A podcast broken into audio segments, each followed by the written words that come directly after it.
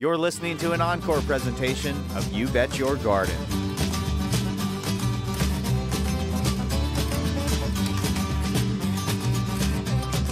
From the green lit but still deserted studios of radio and television at Lehigh Valley Public Media in Bethlehem, PA, it's time for another Groundhog Day episode of Chemical Free Horticultural Hijinks You Bet Your Garden. I'm your host, Mike McGrath. Do you have blossom end rot? And do your tomatoes have it also? Are you trying to compost whole leaves? And how exactly should you use arborist wood chips?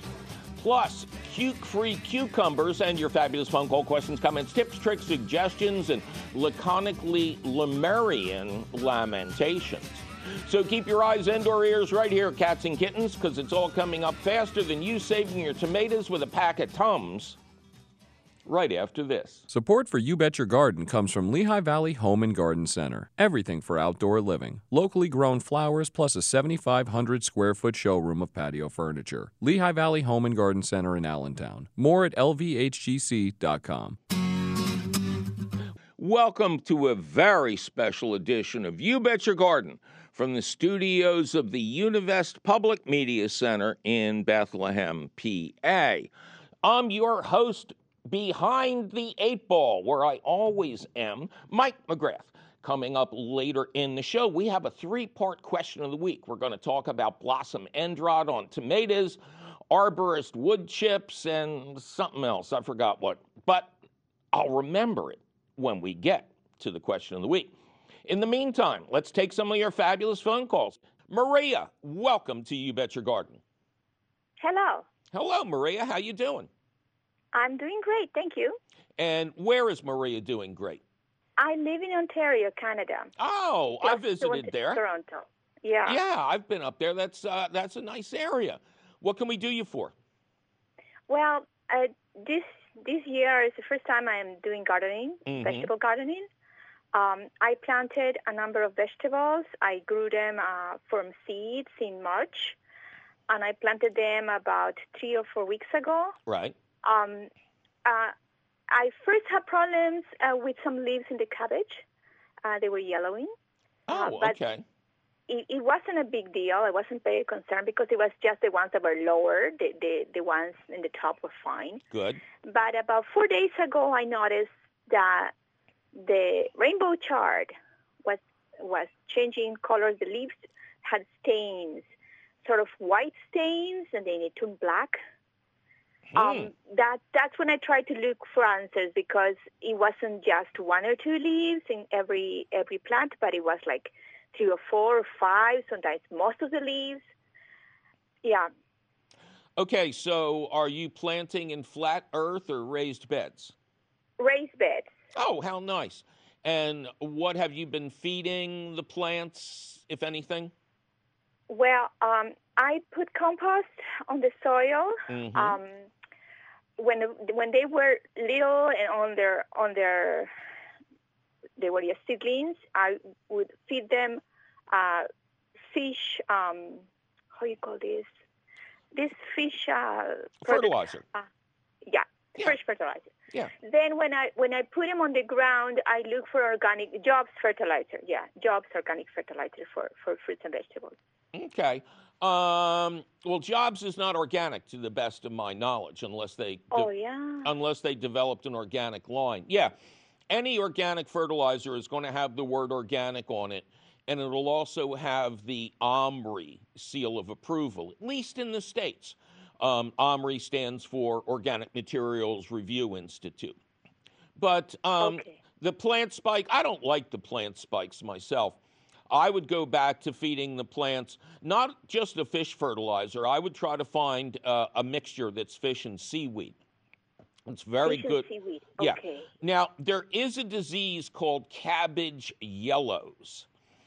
Um, I haven't thought about it for a long time. Now, you've pulled off the discolored leaves, right? Yes. Okay. And has the yellowing returned? Um, actually, the cabbages are doing great, Mm-hmm. but the problem is now basically just with the rainbow chard. Okay. Yeah. Yeah, you Um, have you have the perfect climate for growing cabbage. Um, you should be able to grow monster sized cabbages. Great. Now, chard, like kale, is often attacked by insects. Do you, uh, are, is your damage, does it look like little white lines, like roadway lines going through the leaves? It seems like it is. I actually took a leaf out and I asked one of my sons to take a better look because my eyes are not as good. Uh, he said, Mom, I cannot find any little creatures, but I do see some lines. Yep. Like, okay. You So- that some bug has crawled there. Yes, these are very miniature creatures called leaf miners, M I N E R S. And they tunnel into the leaf and they move around, and they're so small they can eat the inside of a thin leaf like that and not be seen. But you see their trails. Uh-huh. So you got plenty of time. I hope you bought a lot of kale seeds. Why?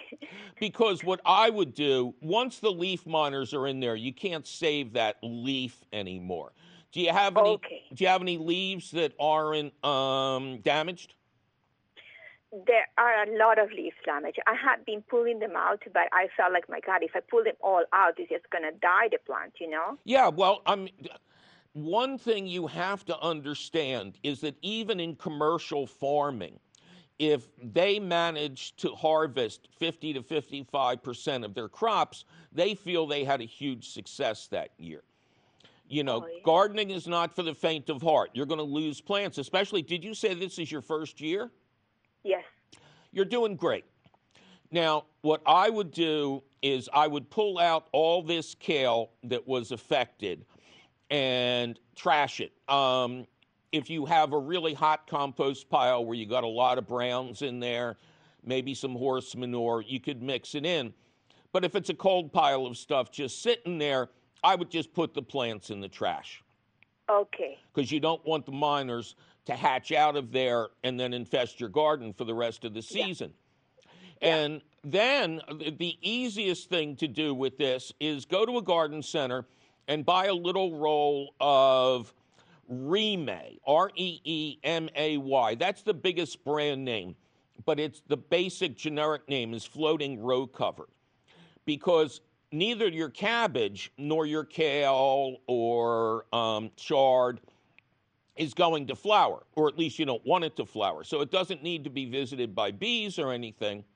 So you put this like polyester thin blanket over top, and you know you put a, a tomato cage in there or something so you can keep the the top of the floating row cover away from the top of your plant and it will protect the plant from leaf miner attack and it'll help the plant grow bigger because it'll retain heat for nighttime.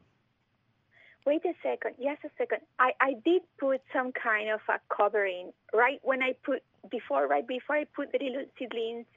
I did cover. it. I got. Um, I couldn't find exactly the product that is required for this because I was making a raised bed garden a four by four by eight Excellent. feet. hmm So what I did is I made a structure with with PVC tubing, and I put a screen on top of the PVC tubing. Yeah, see, these creatures are smaller than the holes in the screen. Oh wow! With uh, with kind of normal window screening, people who grow squash will often put their squash inside a little house of window screening to keep bees away because squash pollinates readily and these people want to save the seeds. But for you, you need a thin polyester blanket. Just ask for fro- floating row cover. It's very common. Floating row cover. Okay. All right? Okay. All right. Well, good luck to you. Okay. So just one more question. Sorry. So I have to get rid of the plants, and I cannot plant anything there for the rest of the season. I don't think that that's true. I would start a new run of your rainbow chard in the same place, but if you have other locations, I would start a new run there too. And you know you can harvest chard at any size. If you see this starting to happen on one leaf, harvest it all. The smaller the leaf, the better the flavor is going to be, and you can just keep seeding new runs over the whole course of the summer. Okay. Okay, so you don't think I should change to other kind of plant that is not subject to this disinfection, eh? Well, you you obviously like the idea of growing rainbow chard, so give it a second try. And Okay. if things don't change, yes, then switch to some other kind of salad green or, you know, collard greens or kale or something like that. Okay, would these affect affect uh, carrots and spinach and stuff like that? They might get into spinach. They wouldn't affect carrots because carrots don't have true leaves. Okay. Great. Thank you so much. All right. Good luck to you now. Okay. Bye. Bye bye. They saw it first in Southeast PA, and it's spreading further every day. It's doing our crops and trees a lot of harm. It's an insect species that's not native, reproducing at a very high rate of speed, and folks, that's cause for some alarm. Now, once you dig what I have dug, you'll be hit to this invasive bug, and friend, you'll want to help to stop its spread. And when you see that little critter gonna take a swing like a home run hitter and smash that spotted lanternfly dead. Die, die, die, spotted lanternfly. When you see me coming, you'll know your end is nigh. I got a fly swatter, I'm gonna chase you all the way back to Asia. Die, die, die, spotted lanternfly. In the fall, find the eggs on a wall tree trunk and scrape them off into an alcohol dunk, and surely that will cause them to expire. When the nymphs hatch from the eggs in spring, wrap your trees with a sticky tape ring, but save the birds by covering with chicken wire. Tree of heaven is our preferred host. Yeah, that's the tree it likes the most. So if you got one in your yard, chop it down. Don't transport firewood, brush, or debris, cause they'll hide in there and you'll never see them. Hitch a ride with you to the very next town. Die, die, die, spotted lanternfly. When you see me coming, you'll know your end is nigh. I got a fly swatter, I'm gonna chase you all the way back to Asia. Die, die, die, spotted lanternfly.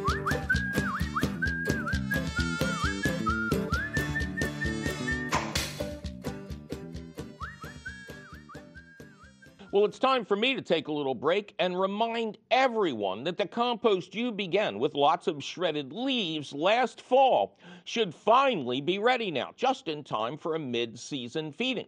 But don't go forking that pile just yet because we'll be right back with important information about three, maybe four different things, plus more of your fabulous phone calls. Support for You Bet Your Garden is provided by the Espoma Company, offering a complete selection of natural organic plant foods and potting soils. More information about Espoma and the Espoma Natural Gardening Community can be found at espoma.com. Support for You Bet Your Garden on WLVR comes from Fidelity Bank. What would you do with your home's equity? Fidelity Bank offers opportunities to educate, consolidate, or renovate. Seven Lehigh Valley locations and online at bankatfidelity.com. Welcome to a very special edition of You Bet Your Garden from the studios of the Univest Public Media Center in Bethlehem, PA. Coming up later in the show, we're going to hit a triple into the right hand corner. We're going to talk about wood chips. We're going to talk about blossom end rot, cucumber free cucumbers, and even more. But first, more of your fabulous phone calls. Doug, welcome to You Bet Your Garden. Thank you. How are you today? I am just Ducky, Doug. Thank you for asking. Ducky and I are both Ducky together here. Um, where are you, man? I'm in Upper Darby, Pennsylvania. Home of the storied Tower Theater, Yes, sir. which uh, where I saw Bruce Springsteen, David Bowie, Genesis with Peter Gabriel. Oh my, I'm jealous. Oh yeah, the musical box. It was ah. amazing. Oh, and it oh. was a very early Bruce show. He did five nights, I believe it was, in July. And the Bowie show might have been one of the best shows of all time because it was the Diamond Dogs tour with Mick Ronson. Very so, cool. Yeah, kind of made you forget what a dump the place was. all right, what can we do for you, Doug? well, I harvested my garlic the other day, and I ran into the same problem I had back in 2016, where uh, the the wrappers are split, the inner cloves appear to be growing, and I'm trying to figure out if it's weather, if I was too late, if I was too early. Well, I want to. What's going on? Yeah, no, I hear you, man. I want to stop you and say that we are recording this show towards the end of June. Uh, Okay. and normally, at least in my Pennsylvania garden, my garlic is not ready until around the 1st of July. And the signal that it's time to start testing to see if your garlic is ready is when the bottom third of the vast majority of the plants have turned brown. Not a third of the plants all the way brown, but just the bottom third of a good number of plants. What state were your stalks in? They were not in a state I would expect them to be to harvest them. They were still green, they were mm-hmm. still standing, but they were splitting with leaves growing from inside, which did not seem right. And I pulled a couple that were not split, and they were pretty large and you know looked half decent. And then uh, a couple days later, they were all splitting in the center. Some were starting to, to fall a little bit. They were not 40% brown like I've had them in the past. And uh, I, I dug one up, and it was all open like I had in 2016. Huh. Uh, in 2016, they had actually all fallen over, and the entire crop was was that way. Okay, wait a minute. I got a I got a million questions to ask you. Okay.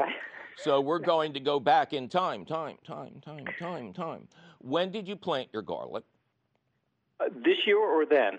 This year. Let's just stick with This year, it, I- it was in uh, end of October. Okay, that's a little late. Um, Yes, I realize that. yeah, I, you know, the the the old Italian uh, who gave me the best advice on garlic said to. He was like 127 years old. Um, he said, Let me guess, Columbus Day. "No, no, that's what I was saying," and he corrected me.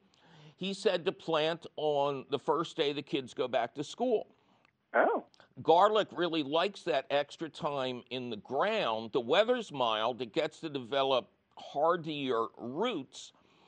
And I've always tried to do that. Um, when the kids go back to school, the garlic goes in the ground. Now, I know this is a stupid question, um, but like that's redundant on my show. You did plant single cloves.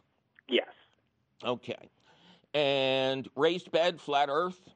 Raised bed. Okay. Uh, mulch. Um, no, no mulch for the for the garlic. Not even shredded leaves or anything. No, Okay. never, never have. Oh, okay. I always try to mulch it just to keep the weeds down because I don't like to disturb the uh, roots. Okay. Now, um, was any of your garlic kind of rotting at the soil line? No. That's eight down, and the questioning goes to Dorothy Kilgallen. Um, uh, and okay, so why did you pull up some plants to begin with? Uh, because of the 2016 Okay. issue, I, I was sense. under the and the only images I could find of it said it was in too long. Uh, Yeah. I've been pull, pulling it early, Mhm. and like last year's, I still have eight hanging from last year, and they're they're beautiful. Are- and uh, Are you growing soft neck garlic? yes, Oh, okay. Um, well, the first thing I'm going to suggest you do is switch to hard neck, or at least go half and half. Um, soft neck garlic does store for a longer period of time, but it's also adapted to warmer climates than we have. You know, another term for soft neck garlic is California garlic. And, Okay. you know, you don't get those vibrant wrapper colors. And, No. and you don't get those amazing back flavors that you get from hard neck garlic. Which do- Well, one one year I did grow hard neck, and the wife said I like the other stuff better. So guess what? she can get her own darn patch. It's all it's all her fault. It is. It always is. It is. Um, I I would not advise. You know, I, I I think quite honestly, it just got confused. Okay. because in, in our part of the world, hardneck garlic is the way to go. Now, for peace in the house, I would suggest you you still grow some strains of softneck garlic. But I bet if you uh, did half and half or started another bed of hardneck, that you wouldn't have this problem. I've never seen this. Oh, okay. I, have had neck rot, and so has my garlic, um, but I've never had what you experienced, even when I harvested a little late. Okay. But you did get some bulbs that were okay. They were nice size, good paper wrappers. Yeah, they're they're all they're all huge, uh, actually. And in, in 2016, they, it did keep. It mm-hmm. just was ugly, you know. Yeah. And okay. I don't think well, it kept quite as long. We're going to talk. I was just trying to go. Go ahead. You're going to talk about that. Um, is some of it discolored? What is different about it from last year, and this is the same garlic as last year, mm-hmm. is it's purple. It's got a lot of purple on it, and last year's were pure white and much smaller. So I'm assuming okay, I not... harvested sooner last year. No, you're not going to get purple from softneck garlic. Hmm. Yeah, that, that's the sign of a hardneck variety. I'd be confused. I am um, too. Yeah. Okay. so I want. Um, are you been growing the garlic in the same bed, or are you rotating? Rotate. Okay. All right. So what I want you to do is what I do with my harvest. You know, get it all out of the ground because it apparently is not going to get any better. No, and it's all out. Air dry it indoors in, in, a cool, dry spot. I've got a, a porch with a ceiling fan that's a, the best place to cure garlic. And then when it's cured, do you have a food dryer, food dehydrator? I do.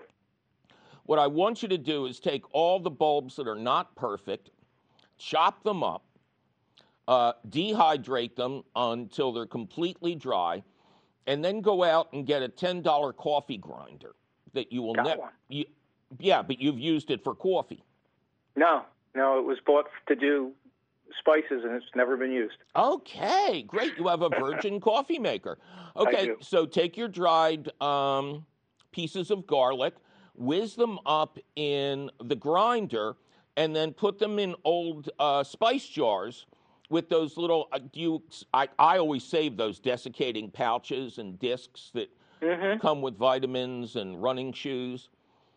So put one of those in each jar, and you will be amazed at the flavor, at the intensity of this garlic powder. It puts anything you can buy anywhere to shame. Okay and then just use the rest as you would. And next year, I, I, I think somehow a hard hardneck fell in with your crowd, which is you know pretty easy to understand. Um, where'd you get your garlic? This garlic initially came from Tori's Butcher Shop, just bought to use, and we stuck some in, and we've been using it ever since. Okay, uh, good. I would recommend you move along. Uh, to real planting garlic. You don't have to get it certified virus free. Uh, but I bet you there's some interesting farmers markets near you. Possibly. Um, I would try to get a new strain uh, okay. from a local farmer. Sounds like a plan to me. All right. Well, that's it. Uh, you oh. almost stumped the chump. sorry, sorry you didn't win the big money. Okay. All right. Take care, I, man. I really appreciate it. Thank you. You have a good day. You too, sir. All right. Bye bye. Sarah, welcome to You Bet Your Garden. Hi, Mike. Hello, Sarah. How are you? I'm very good. How are you? I'm just ducky. Thanks for asking. Where is Sarah Great? I am in Bethpage, Tennessee. Okay. Bethpage, Tennessee? Yes. We moved out to the country. We from Nashville, so we're about an hour northeast of Nashville. Wow. Okay, big step. Do you like it? Yeah. yes. Yeah. It's, we're in the honeymoon phase, so I'm not minding the commute too much and, and really enjoying the space. Okay. Good. What can we do you for? Well, out in the country now, we have um, gotten some livestock. So we have chickens and turkeys, and we've got some sheep and um, some pigs, which I know that's a different story. Um, but we have all of their manure that I've been composting. Right. And so I need to know what I can do with this compost when it's finished because I hear you talk about yard waste compost is better for my vegetable garden. And I um, have all this manure, and it looks great, and it's going to be great compost. But I don't want to mess up my flowering vegetables. Oh, sure, sure. Um, now, uh, first of all, composted manure is different than compost itself. Now, on your new property, I presume you have a lot of deciduous trees that drop their leaves in the fall, right? Yes, no shortage there. So, if you can suck up and shred your leaves, you can mix in um, the poultry manure and the sheep's manure. I don't know anything about pig manure. Plus, I mean, uh, uh, are do they do they have bedding? Are they on a hard surface? Well, now we've got them out in the woods, so I really only have um, a little bit of that manure composting from when they were very first in a barn stall. Okay. Um, so that's kind of cooking down in a separate pile. Yeah, I'd want to look that up just because pigs are omnivores. Yeah. Um, now, one thing I can tell you about keeping pigs is they're the farmer's best friend because as my good friend George DeVault, who has a place called Pheasant Hill Farm, says, the best thing about pigs is they eat all your mistakes. that is very true. Very Any true. vegetables that don't look perfect, I mean, that's that much less feed you have to buy. So the poultry manure in its uncomposted state is uh, very rich in nitrogen, but it's not weedy like horse manure. So it is really perfect to mix with shredded leaves in the fall. A combination of that poultry manure and shredded leaves should give you fairly balanced compost, um, but a little more nutritious than yard waste mm-hmm. compost because it's going to have the extra nitrogen.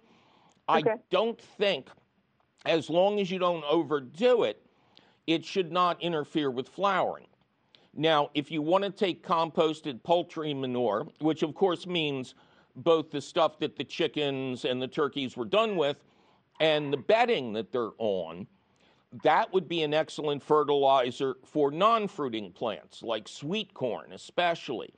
Or, you know, if you have one, a lawn, uh, potatoes, even though technically they flower, they can take more nitrogen salad greens, things like that. Just think of things that don't Okay. flower. What about? Um, I have some hardy kiwi vines, and they're newer, so I haven't been to a point where they have set fruit yet. But I've heard that they're heavy feeders. Is that? Do they like nitrogen, or what does that? mean? No, no, no, no. Well, uh, hardy kiwi are fruiting plants, so they want a balanced fertilizer, so to speak, with a good amount of phosphorus in there. And Okay. I would think that compost made with shredded leaves and your manures would be perfectly acceptable. However, I think even better, you have, you say sheep manure. Yes. Which, if memory serves me well, and I think it does this time. Wait a minute, where are my car keys? Um, uh, is a balanced manure. Plus, it's pelletized, right? Um, I have been adding pelletized pine to their, and I wondered about that. It kind of breaks down into a sawdust with the also then the, the sheep manure itself is kind of pelletized. So Yeah. altogether, I feel like it that might balance it out better. Well, I'm not sure. Um, geez, uh, the the sheep are mostly grazers, right? I mean, they're out in the field too. Yep. Yep. Uh, so, uh, do you put do you put them inside at night? Do they go into a little barn or something? Yes. Yeah. And, and that's where the bedding is. That's right. Well, the less you can incorporate the bedding, the better, because you know the, the sheep kind of poop like deer. You got a little a little pile. Yeah. So if you can scoop up those piles, and even fresh, this is one of the manures that it's very safe to use fresh. You can spread that around the base of your kiwi vine, and then just cover that with a little bit of soil or compost. That's a completely balanced fertilizer and I think the kiwi vine would enjoy it. When so, when people say something is a heavy feeder, you got to be careful about where you're getting your information. Corn is the heaviest feeder we grow, whether it's sweet corn, popcorn, or field corn. Um, but that needs a lot of food, a lot of sunlight, and a lot of water. I've not heard that about hardy kiwi. Um, but I would think that it would mostly just need a balanced fertilizer. And again, I can't think of anything better than your uh, than your sheep pellets. Okay. You really All went back to the lane, didn't you, girl? I did- yeah, we went from zero to 100 pretty quick. We moved and we said, let's just jump right in. well, you sound like you're enjoying it. oh, yeah, it's been wonderful. All right. Um, yeah, God bless you. Thanks. We're using a lot of your advice. I finally got my husband to never touch a bottle of Roundup again because of your love of flame weeders. That finally worked. So oh, yeah, yeah. You give a man a flamethrower and he'll give up that devil's juice. yeah, we're doing great. All right, that's fabulous. Well, thanks thanks for calling. I've really enjoyed speaking with you. All right, thank you. You have a great day. You too. Bye-bye. Bye. Well, it's time for me to take a little break and remind everybody that the compost you began with lots of shredded leaves last fall should be ready now just in time for a late season feeding. Unless you filled the bin with lots of kitchen waste, and then I urge you to just keep the lid on tight. But don't go researching what you did wrong just yet, because we'll be right back with stuff and more of your stuffy phone calls. Is this the end of Rico?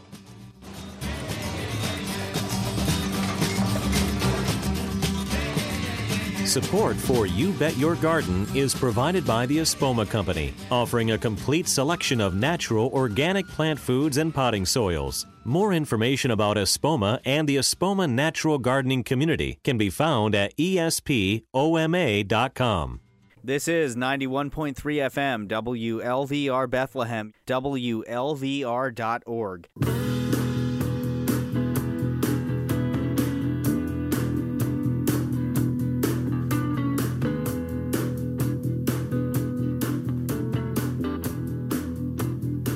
Welcome to a very special edition of You Bet Your Garden from the studios of the Univest Public Media Center in Bethlehem, PA.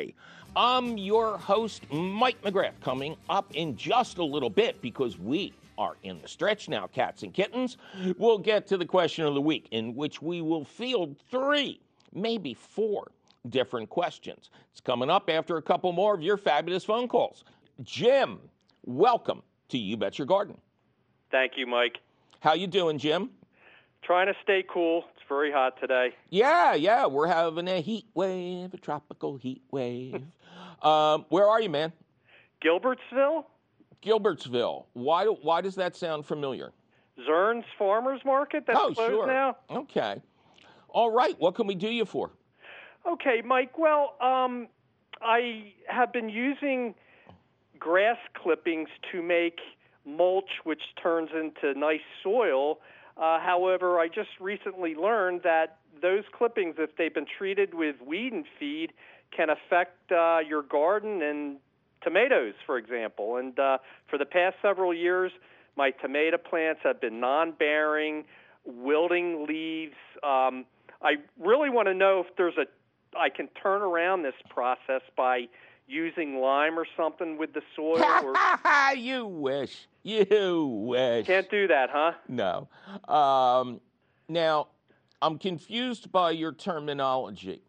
Uh, what do you mean by mulching your grass clippings? Well, I take them and I pile them up, and I'll um, mix some existing soil and put water on it, and after two years, it turns into soil. Oof. Um, there's a couple of. Well, first of all, if this was an acceptable thing to do, um, you would be much better off if you mixed small amounts of grass clippings with large amounts of shredded leaves. The composting process really depends on large amounts of carbon, that's what becomes the compost, and reasonable amounts of nitrogen, what we call wet greens, to feed the organisms that are fueling this transformation.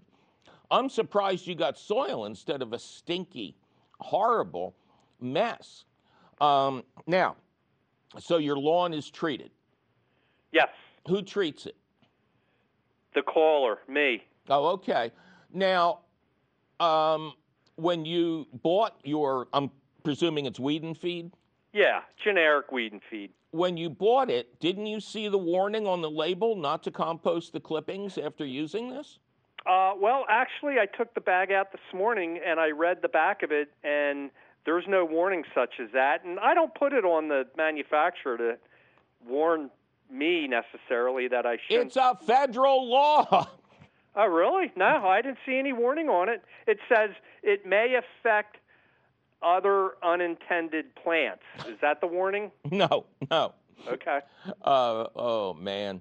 No, it's supposed to warn you very specifically uh, to leave the clippings on your lawn because whether you use them as mulch or whether you try to use them to make compost, the herbicides, the systemic persistent herbicides in use today, will kill any plant that's not grass.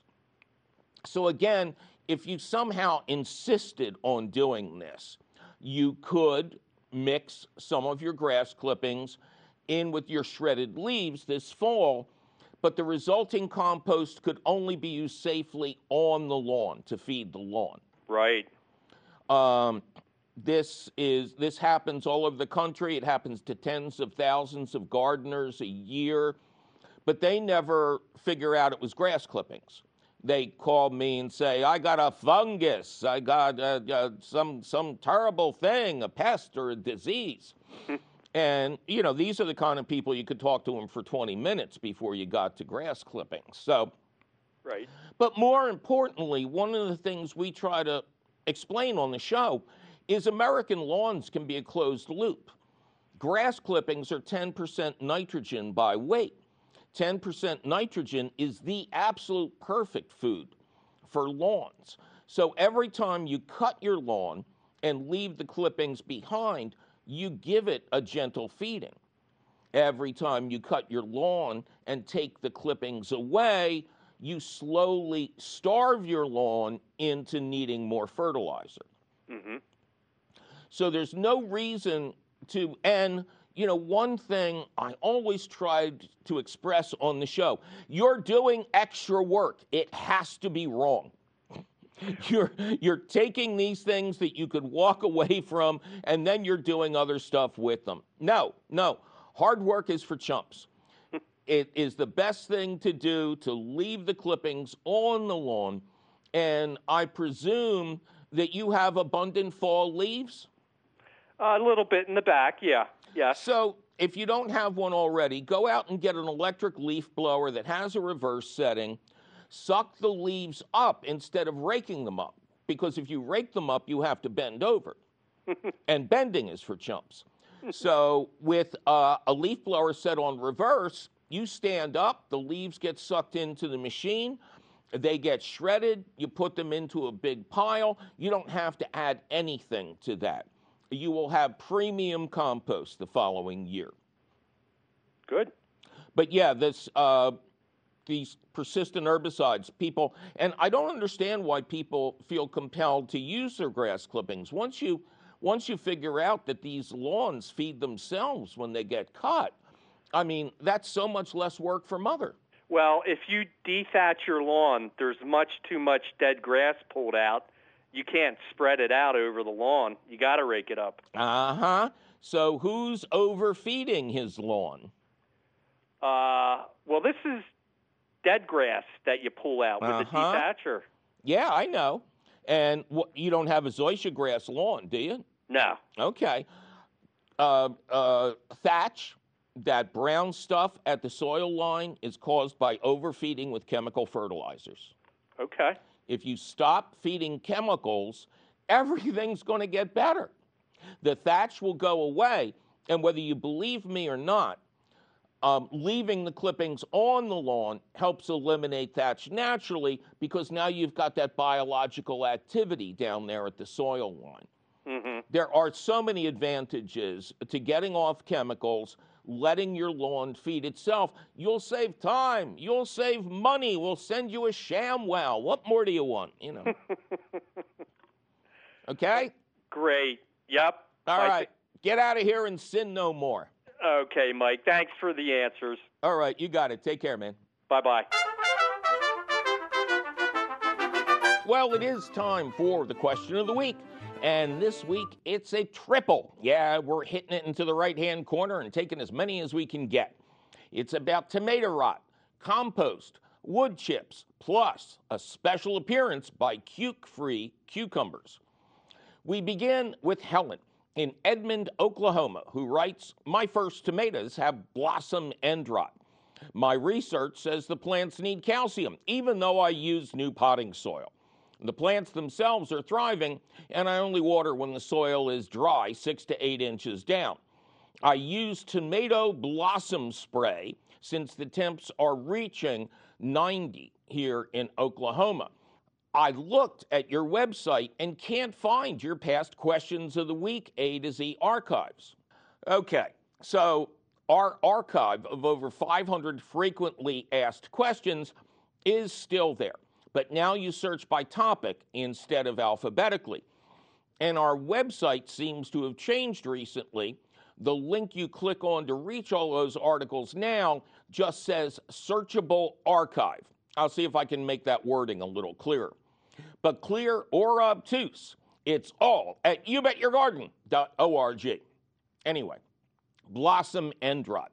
I thought I was boring everybody with my endless repetition of the advice to save up all your eggshells and place the dried crushed shells of a dozen eggs in the planting hole at the time of your tomato installation to prevent the heartache of blossom end rot when the blossom end of your tomatoes turns black and rots out just as the tomatoes are ripening. You know, maybe I should just write it into the credits and say it every week. Anyway, Blossom end rot is caused by a deficiency of calcium, which, by the way, potting soils don't supply, old or new. Now, at this point in the growing season, you'll have to make the calcium more quickly available. So place dried eggshells in a blender with water, whiz it all up, and then pour this calcium rich liquid into the soil at the base of your tomato plants. If you ain't got no eggshells, whiz up a dozen calcium carbonate tablets a dozen Tums, or a half cup of an organic plant food specially designed for tomatoes, like Gardens Alive Tomatoes Alive or Espoma's Tomato Tone, because they both have a lot of calcium. Don't forget to mix it in water. Temps over 90. Yes, they do have the power to fry the flowers on tomato plants. Not sure what your spray is supposed to do, but afternoon shade, as provided by a beach umbrella, should help. We move on to Mike in Berwyn, PA, who writes I live on a half acre lot with lots of ash, poplar, and maple trees. Every fall, I collect and compost the leaves in a 10 by 10 foot space that's four feet deep. But I don't have the ability to shred that many leaves, and so they are whole. I just started adding fruit and vegetable scraps from the kitchen to the pile, and I was wondering if coffee grounds would be okay. Aye, aye, aye, aye, aye. As I have said more times than Scrooge McDuck has dollar bills, coffee grounds are the best addition to an outdoor bin of shredded leaves. Kitchen waste is problematic in an open bin as it attracts mice, rats, and raccoons. Kitchen waste should be composted, always with a greater amount of shredded leaves, only in a sealed bin, or even better, in a worm bin. And you do have the ability to shred those leaves. Just go out and buy an electric leaf blower with a reverse setting and a collection bag. Shred some of your leaves every day before you put them into the bin, and you'll have finished compost years earlier. We move on to Shane in Bellbrook, Ohio, which is near Dayton. Shane writes, I have a lot of arborist wood chips. They were delivered for free from a local tree service. Thanks for the tip. I haven't used them before, haven't really used anything other than shredded leaves before, but I'm using them now to mulch native perennials, including Joe Pye weed, bee balm, and black eyed Susan. How much room around the base of these plants should be wood chip free, or is it safe to cover the base with the chips? Even though they're not drenched in poisonous dyes, arborist wood chips are still wood, duh. So they should never be mixed into your soil, only used as a one to two inch layer on top of your soil. and it is never safe to actually touch the trunk of a tree or the stalk of a plant with any kind of mulch, especially wood. Always leave six inches open all around your plants. All right, we finish up. I'd say come back, Shane, but I don't have to, as there is a follow up question. Shane writes, I also have a few cucumber plants that are growing like crazy. I'm getting lots of flowers, but I'm not seeing the number of fruits that I'd like.